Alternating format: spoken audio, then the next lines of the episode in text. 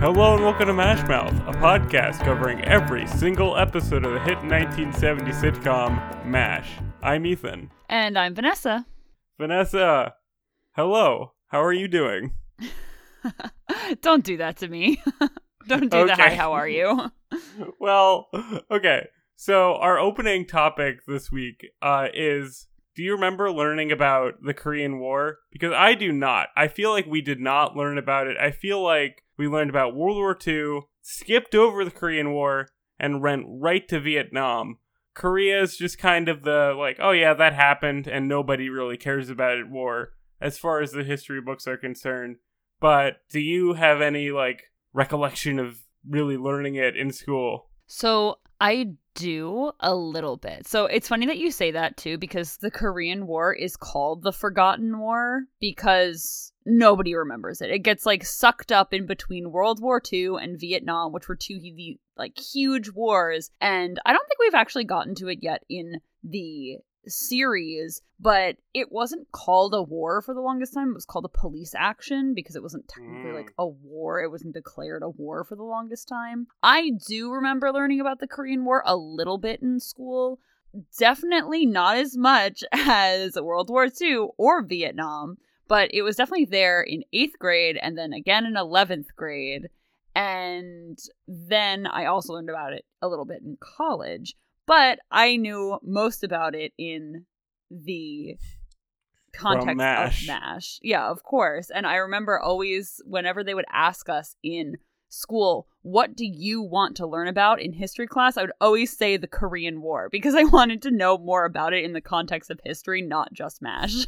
You probably you probably freak some teachers out. They're like, "Why do you care about the Korean War?" That's and really I, you know what? They always asked, why do you want to learn this? And my grandfather fought in the Korean War. And oh, so I always said that was the reason. a little bit more though- respectable. yeah, exactly. Even though most of the reason was MASH, which is kind of, you know, weird. But hey, listen, I was like 12, so. That's funny. Other than MASH, the only time that I ever really heard the Korean War being talked about was in another sitcom, That 70s Show, where the dad in that, Red, uh, fought in the Korean War and brings it up, I think, in every episode. Uh, so that's my experience with the Korean War, also on a goofy sitcom.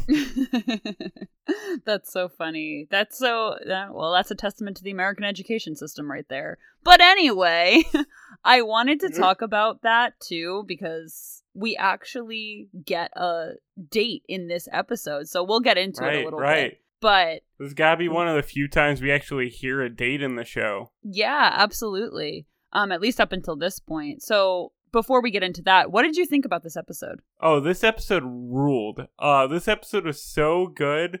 See, on the MASH subreddit, this is an episode that's like hyped up a little bit. This is one that a lot of people bring up as their favorite episode.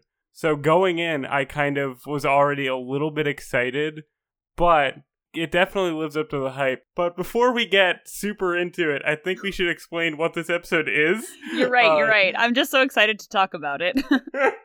So this episode was called Radar's Report, where we actually get a report from Radar of the events that happened over the week in the camp, including a POW in the OR, Klinger potentially getting his Section 8, and Hawkeye caring for a wounded nurse. Vanessa, this episode was wild. A lot of the episodes in season 2 up until now have been very sitcom and this brought it back to that kind of dramedy that uh, the show pioneered where there's a lot of actual intense drama in this one, and it's played very well, but it's also very funny in certain parts. I just, I really enjoyed this one. This definitely is a top tier episode for me thus far. That's so funny that you say that because I, first of all, did not know about the MASH subreddit loving this episode. I do really like this episode, but it's not, it's definitely not a favorite of mine.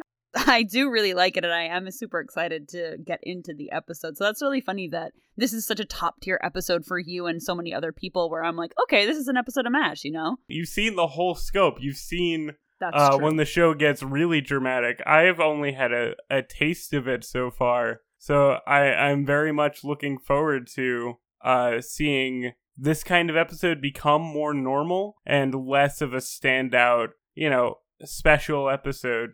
It opens with a very slow uh, scene of Radar typing on a typewriter, and that was so like elongated. Like I feel like that carried on for so long that it was really funny. the part that I remember most of most about this maybe was when Radar took off his glasses and was drinking his coffee and then started typing on the adding machine instead of um the typewriter because I thought that that was such a mood because I am blind without my glasses so it was very very relatable. Very relatable. That is true too. Then, you know, Radar's kind of narrating in the way that Hawkeye has in the past with like Dear Yeah. Dad episodes. And I really like that whenever there's narration in this show, it's always in the form of a letter or uh, a report of some kind. I Mhm. think that's a really interesting device, and I like that that's carried over across characters. Radar didn't have like much commentary on the like events that were happening, but he definitely set up. It wasn't like through Radar's point of view for the episode, but I like that he was the framing device. That's sorry, that's me being very nerdy about story structure. No, I think that that's really cool too because it was more of a detached kind of factual report. And it was very interesting to see how Radar kind of not only was talking about the events, but how he kind of had to frame the events in a way that was very like prim and proper for this report. Mhm. Meanwhile, you know, we'll, we'll get into it, but Hawkeye is trying to date this nurse and Radar has to put it in his report essentially, but he can't say that, oh, Dr. Pierce is, you know, trying to wine and dine this nurse so that he can get into her pants, you know? We'll talk about this, but my favorite clinical approach of Radar's reporting was definitely Klinger getting his dress like snapped.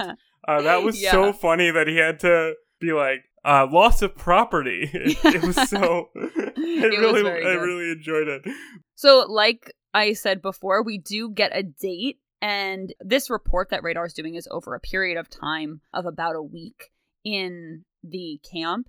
And so he says that it's October 15th, 1951. So, again, the nerd in me wanted to be like, okay, what is this timeline that we're on here, right? So, I was researching a little bit about the start of the Korean War. So, it began on June 25th, 1950, with the crossing of the 38th parallel. And then the Battle of Osan was the first engagement between the US and North Korea, which was on July 5th, 1950. So, if I had to wager a guess, we have been in MASH for about a year, give or take, at this point. So I thought that that was just a really interesting, just kind of time setting into where MASH was at the time. Thank you for discussing that. I find that really interesting. I love the uh, historical aspect uh, that you sometimes bring to this show. Uh, I find it really interesting, even though I'm not the one who's like impulse to like look this kind of stuff up. I like hearing about it. I liked hearing these uh, this like sitcom in a real world context, and I'm kind of sad that we're gonna lose that as the show goes on. Time just has to elongate with each season, you know? Like, I doubt that they're gonna clarify that it's like 1952 in season 9, you know? It's, they're just gonna be like, try to forget that we've been here for so long. Yeah, I really like I I want to continue to do this as we talk about the show as well to kind of put context in like where they are in the timeline of the Korean War. And I know that a lot more historical aspects of the Korean War come up as the show goes on. So it might be a little bit easier to kind of pinpoint the time in which they are supposed to be, even though it goes on for 11 years. So, yeah, so stay tuned. I might be doing some more about that. History Corner will get you your own theme. It'll be a podcast within a podcast. yes, podcast segment, if you will. Yes, perhaps. So, the plot really kicks into gear in a flashback in the OR when this one POW from China, they clarify that he's a Chinese communist soldier is brought in and they start treating him like any other patient. And Frank is the only one being kind of a jerk about it saying like he's the enemy. We shouldn't be treating him. And Hawkeye and Trapper and Henry are just like shut up. Do your job uh, which I always appreciate when Frank tries to be territorial about it and they're just like listen man we're doctors we got to treat everybody but unfortunately, this patient uh, is awake and kind of gets very scared of what's happening around him. Father Mulcahy tries to calm him down by speaking in Chinese. I forget the word that he said, but it's supposed to mean like "we come in peace" or something like that. Uh, and this guy just kind of goes crazy, gets up, gets a knife, and like it's very tense. What do you think of this whole scene because I really love this scene. This is definitely a dramatic way to start the episode. Yeah, so I really liked this scene. You got this foreshadowing event almost when I think Hawkeye says, you know, go easy on this guy the way that they brainwash these mm. soldiers. He is definitely not going to think that we're trying to help him, meaning, you know, the the enemy in the Korean War is not going to think that American soldiers are going to be helping him, especially since they were coming at him with a mask to put on his face. He was probably terrified. Yeah, like nitrous or whatever. The, I thought the actor did such a good job of playing this like terrified person and he slashed people he slashed multiple people and it was it was really really intense and i thought that it was very very well done yeah it was very well shot i think there are a few sequences that were like from his point of view and it made mm-hmm. it like mm-hmm. very intense and kind of like horrific this is kind of a horror movie sequence playing out in this episode without being like over dramatic or overly uh, gory and like you said, uh, whoever this actor was did a very good job of performing this. I loved his eyes. His eyes were so wide, and without him saying even a word of Chinese, like he didn't have any dialogue, you you did get like a sense of emotion from him, and it was like really cool and good and genuinely kind of violent because he does slash people. And Henry, you know, we gotta break the tension somehow.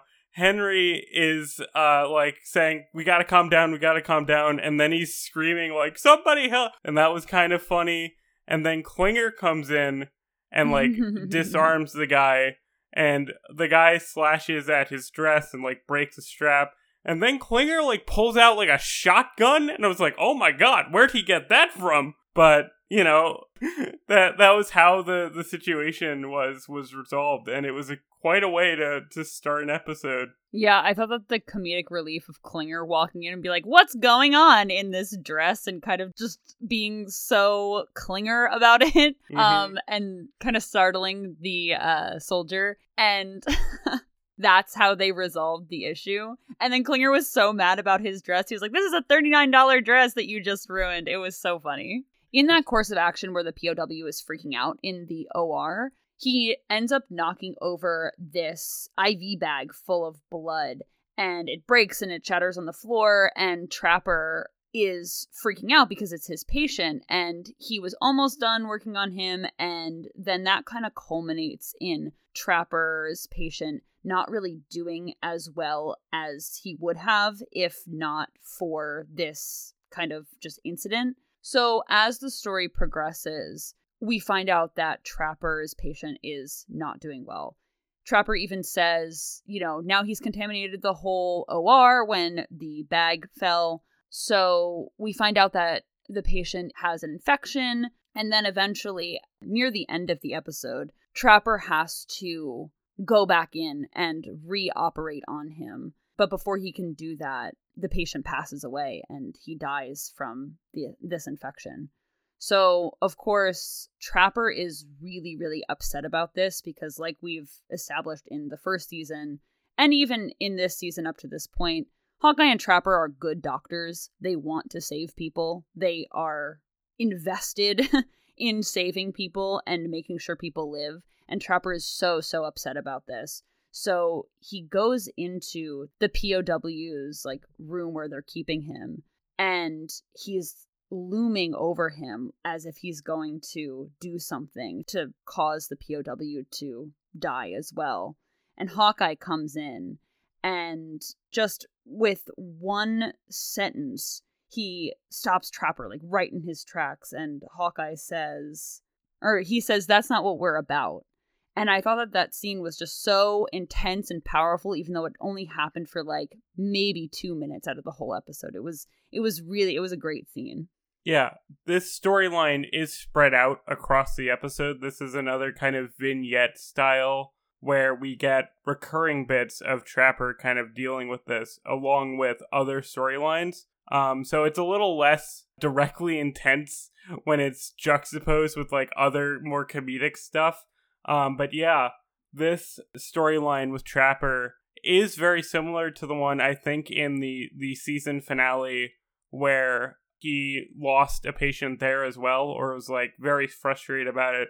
But the thing that makes it different is this scene where he comes in to the POW's like resting area, and this is so intense. Even the way, again, the way that shot, the way that it focuses on his IV drip, kind of creating a link between the one that was destroyed and the one that he's using is like crazy. Very well done cinematic direction where you get the entire uh, storyline just through visuals. And you get you get like I thought he was gonna like squeeze it or something, like kinda I don't know, like poison him by like giving him too much. Or like maybe that's what he was thinking. He didn't do it obviously. But uh this is definitely a time where Trapper kind of almost goes rogue and you're like is he going to do something? I genuinely didn't know whether or not Trapper would go through with this. This is how well that is played, even though he's such a goofy character otherwise. This whole bit was kind of incredible and what made the episode so good for me is that the drama was here man. It was so so real.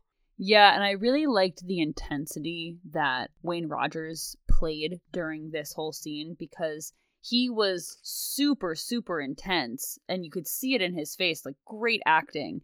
And then when hawkeye comes in and stops him you see him deflate like sag and sigh and he realizes you know that hawkeye's right and this is not what they do and i just thought the whole scene was just fantastic acting from the actor who was playing the POW because you could really see this. He was mm-hmm. sweating. There was this fear on his face.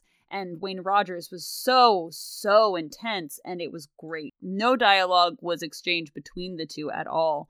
And uh, that to me added to the whole part of this episode. And I, re- I, I really enjoyed it. It was good. mm-hmm. Definitely the most intense part of the episode. Kind of crazy to talk about it right up front uh, because there are lighter elements of this one.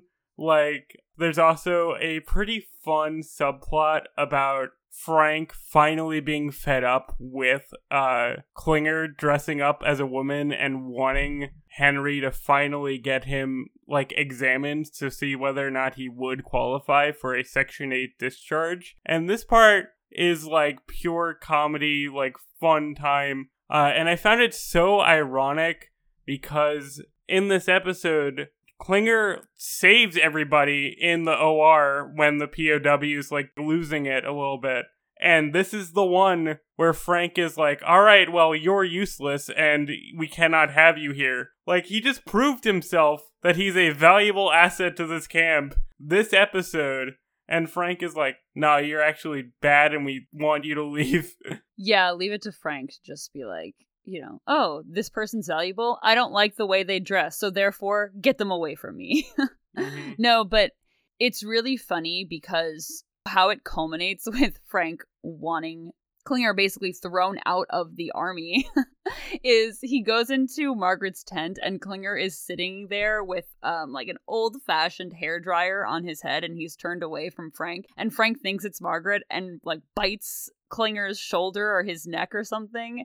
And so he's embarrassed, and Frank and Margaret go to Henry and they're like, We need him out of the army. Get him out of here. I say it every time, but I love just the nonchalantness that Henry specifically approaches Klinger's whole deal with. Like, Klinger comes in and he's wearing, like, this, you know, fabulous dress, and Frank and Margaret are like, come on, this is ridiculous. And Henry, I forget the actress that he specifically mentions, but he's like, ah, yeah, I'll admit he's not like perfect for it, but he wears it pretty well. I I love the the nonchalantness that Henry approaches it with. I think it's so funny and so sweet. And I love Klinger. Like all of Klinger's bits in this one is really good. I noted too that Henry being kind of so into Klinger's outfits was really funny because that comes back in the last part of the episode. And I really I really liked how this is just so commonplace for Klinger to be dressed as a woman. He that doesn't even Henry's clock just like, it. well, okay. And it was really funny. We mentioned this earlier, but it was really funny that when Radar was doing his report and he had to uh, put in that Klinger lost some of his property, I think they mentioned that it was like like a bra got like snapped or something. And I I love that that's part of like I need a replacement for that, please. I also just want to say that there is no way that Klinger fills out a B cup. I'm oh, just oh yeah, saying. I noticed that too. I was like, wow, he's not entirely flat chested. Good for him. so when Henry finally relents to Frank and Margaret wanting Klinger evaluated and thrown out of the army, a psychiatrist comes, I think, from Seoul. And I don't know if you know this, but this character becomes a recurring character in the show. I did not know that. So this is the first introduction of Sidney Freedman. He's a psychiatrist and he his name is Milton Freedman in this episode, but it's later changed to Sidney. So I, I'm gonna call him Sidney. Mhm. Love some continuity restructuring, baby. Let's go. So he is he's a great character.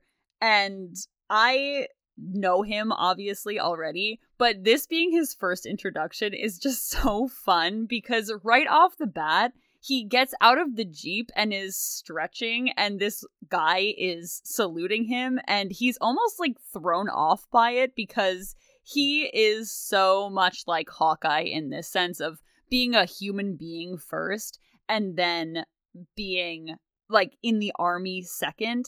And that's why he gets along with Hawkeye so well later on. Of course, he doesn't have any interaction with him in this episode, but I also just I love this character. He is truly one of my favorite characters in MASH and in its entirety. That's really exciting. I love that this guy isn't a one off. I, I liked him too. He was really funny. His reaction to Klinger wearing a dress was a real highlight.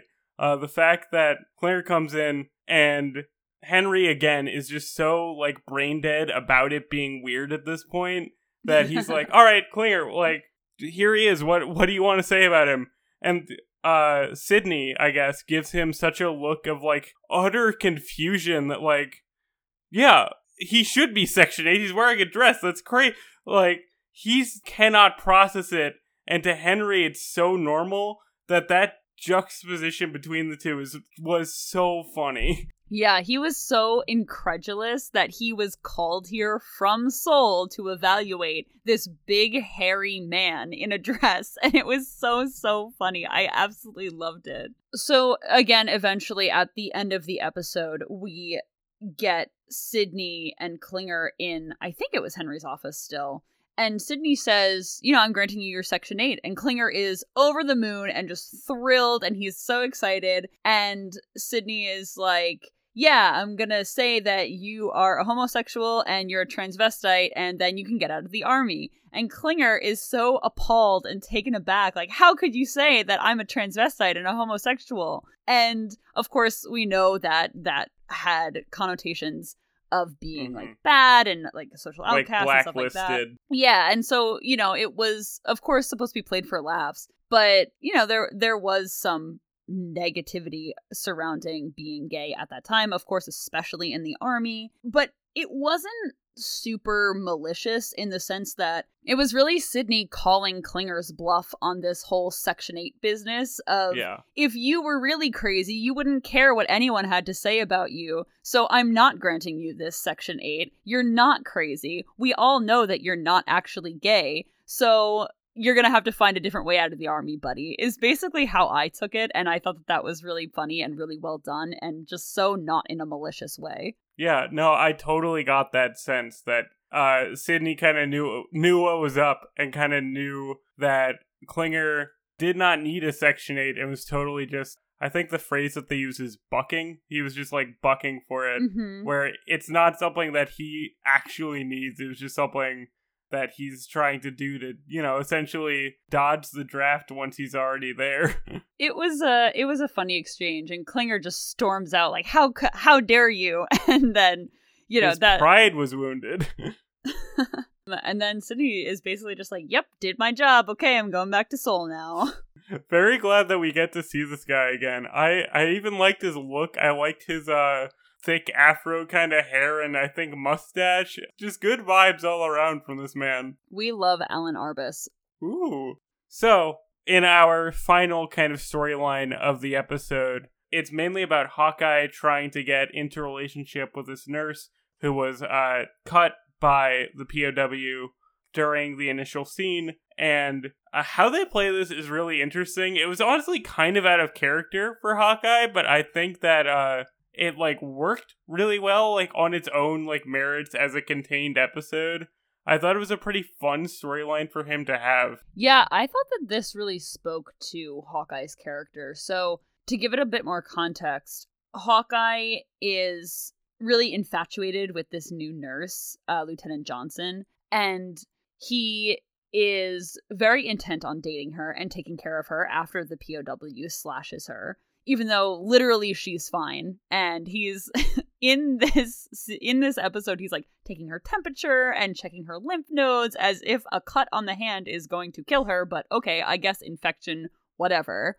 Um but then in the scene right after the POW slashes her with the scalpel, he notices a wedding band on her ring finger and he immediately backs off. And like I said to me, that was very telling for Hawkeye's character of, you know, yeah, he's like a womanizer and stuff like that, but he's not going to cross the line and do anything really bad in the moral sense of sleeping around with married women is just too much for him, which, you know, I, I appreciated. Like that, he doesn't want to be the other guy, you know? Yeah. See, remember when I told you about Jacob and his girlfriend? They watch the episode of Edwina, and she like Mhm. hates him now because they're like a bunch of perverts from that episode. I'm Yeah. like, this is the episode that proves he's a good man. Uh, he's Yeah. like, he doesn't want to sleep with a married woman. He doesn't want to uh, be the other man. And him and Trapper like talk about this, and they uh, it's very funny the way they do because Trapper is like, ah, come on, I thought you just wanted to like hook up with her, and he's like, no, no, no, I, I kind of, kind of felt something real with her, man, uh, and I can't do that with like a married woman. I don't want to, I don't want to cause any destruction or like whatever weird phrasing that Hawkeye always does. Uh, where he's always like very verbose about like random things. Uh, it was very funny, and his whole react like interaction with this nurse and how the relationship develops uh, was really sweet and kind of like him being the most good guy he ever is. Definitely in the relationship sense, for sure. Like this was Hawkeye at his most likable, I feel, in terms of, you know, dating women and treating women in a certain way. Um, I also thought it was very telling that Trapper, who is married, was just like, ah, just sleep with the married woman. Who cares? I liked that kind of juxtaposition between these two characters of Hawkeye just kind of being still like a really moral guy and Trapper not necessarily being a moral guy. But I do agree with you that it was very wholesome and sweet that Hawkeye didn't want to sleep with this married woman. And how it comes about that she is actually not married is very funny to me because I personally know people who've done this. I've done oh, this Oh, yeah. myself where she told Hawkeye that she is wearing her grandmother's wedding band to kind of ward off guys like Hawkeye who want to just like sleep with her. And I thought that that was very funny and just still very relevant. Her phrasing of that was so funny too because she said like, "Oh, I wear my grandmother's wedding band because it wards off wrestling matches." yeah, or cuts down on the wrestling matches. Yeah, that's so funny. I love that phrasing. That's so weird. I, but like you get it. It was really fun. And then, you know, the the switch flips in Hawkeye's brain where he's like, "Oh, you're not married? Well, like let's go at it then." And it was really funny because he like right after this, like instead of just like hooking up with her, is like straight up talking about them like in a like deep relationship, like going to get married, half joking but semi serious, where he's like kind of in love with her and like wants to be in a relationship with her. And this is kind of where he's kind of out of character for me, but also it like works in the the episode sense of like I get it. This is Hawkeye feeling like a real romance for the first time in a while. Yeah, I now that you mention it, it does make a little bit more sense of him just kind of like feeling that he doesn't just want to sleep with a nurse or you know whatever the case is, and that he wants something more. And I thought that that it was strange um that he wanted to get married to this nurse after i don't know 3 days of meeting her but it makes more sense when you put it in that way of just him kind of having feelings for the first time in a long time and she doesn't really go for no, it actually not. which i thought that was honestly kind of cool I know that they had to do it for the episode's sake because they weren't going to have Hawkeye get into this long term relationship with a nurse who, you know, is a guest star. But I liked that she said, you know, marriage is not my favorite institution and was just like, no, dude, don't even think about it. And I love the the reversal of how Hawkeye usually acts that he is legitimately kind of hurt by the fact that she doesn't want to marry him. Like last season ended with or one of the episodes towards the last season, they thought it was a ceasefire so Hawkeye broke up with all of his girlfriends by saying that he was married. So yeah. it was like a nice little like karmic balance of him, you know, being a player. uh and just it was really funny. This whole bit with uh with Hawkeye, I thought was really sweet. I kind of felt bad for him. It was like the first time that I think he's been rejected in this way because uh, mm-hmm. he's such like a, a handsome, charming guy that I'm sure he's not used to dealing with someone willing to to sleep with him but not willing to do anything else. That's uh something that he's never personally experienced before, and it was it was really funny. Could you imagine if the rest of the series he was just married to this random woman? That'd be hilarious. It would be in continuity, I think, with the uh, book that he's married back home.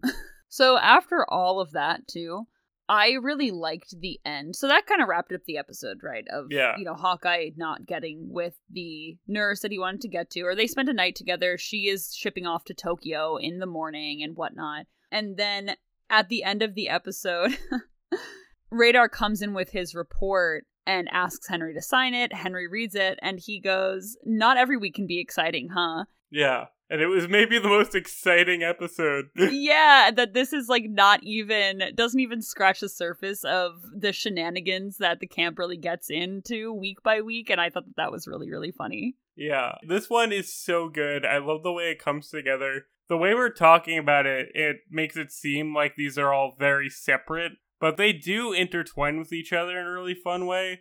And like you said, the ending of Henry saying like, "Oh, this is a pretty boring week," is like perfect. I loved it so much, and like really brought up the episode as a whole for me. Yeah, it's great. I really, I as with a lot of episodes, when I don't like them as much watching them, it's so much better when we talk about them. And like you said, we didn't really do this so much justice, but having an A, B, and C plot line was is kind of hard to talk about, but it does intertwine in a very, very fun way. And yeah, I just I liked this episode a lot. What would you give it out of uh, martinis out of five? Originally, you know, and I think I'm gonna stick with this with this as well, but I had it at a three, but I'm gonna give it a 3.5. Wow, okay, you are not hot on this episode. You're just a little bit buzzed on it. Uh I'm uh I'm gonna have to go go pretty far. I'm gonna have to say this is like a 4.5 for me. This is a rock solid good time. I'm a little bit drunk on it. Uh this is so fun for me. If it would be better if it was uh Hawkeye felt like he was a little more in character during his storyline. He is pretty different from the Hawkeye that we tend to see. Uh mm-hmm. kind of wanting to get married or be in a serious relationship. But otherwise, great episode. I really enjoyed the intensity. I really enjoyed the comedy. Klinger is top tier in this one. It was a good time. Yeah, maybe I would get I would give this one maybe like a 3.75 in that case. Ooh, getting really granular. I do like this episode. You know, the 0.75 is just like me eating the olives out of the martini, you know? do you have any uh do you have any trivia for us? I do. So, I'm not going to get into the life and times of Alan Arbus in this episode because, like I said, Sidney does come back, and I would rather save that for when he's more fleshed out as a character. But I do have some trivia about Joan Van Ark, who played Erica Johnson, the nurse that Hawkeye was falling in love with. So she had a pretty extensive career before MASH with a lot of guest starring roles in some TV movies, which was pretty cool. And I think we might have mentioned this uh, before, but if not, we're going to say it again. So, MASH was one of those TV shows that was known for kind of making people stars before they were stars. She is a great example of this as well because, like I said, she had a career before MASH, but right after MASH is when her career kind of started taking off. And she was, she is best known for her roles in soap operas uh, called Knots Landing and The Young and the Restless.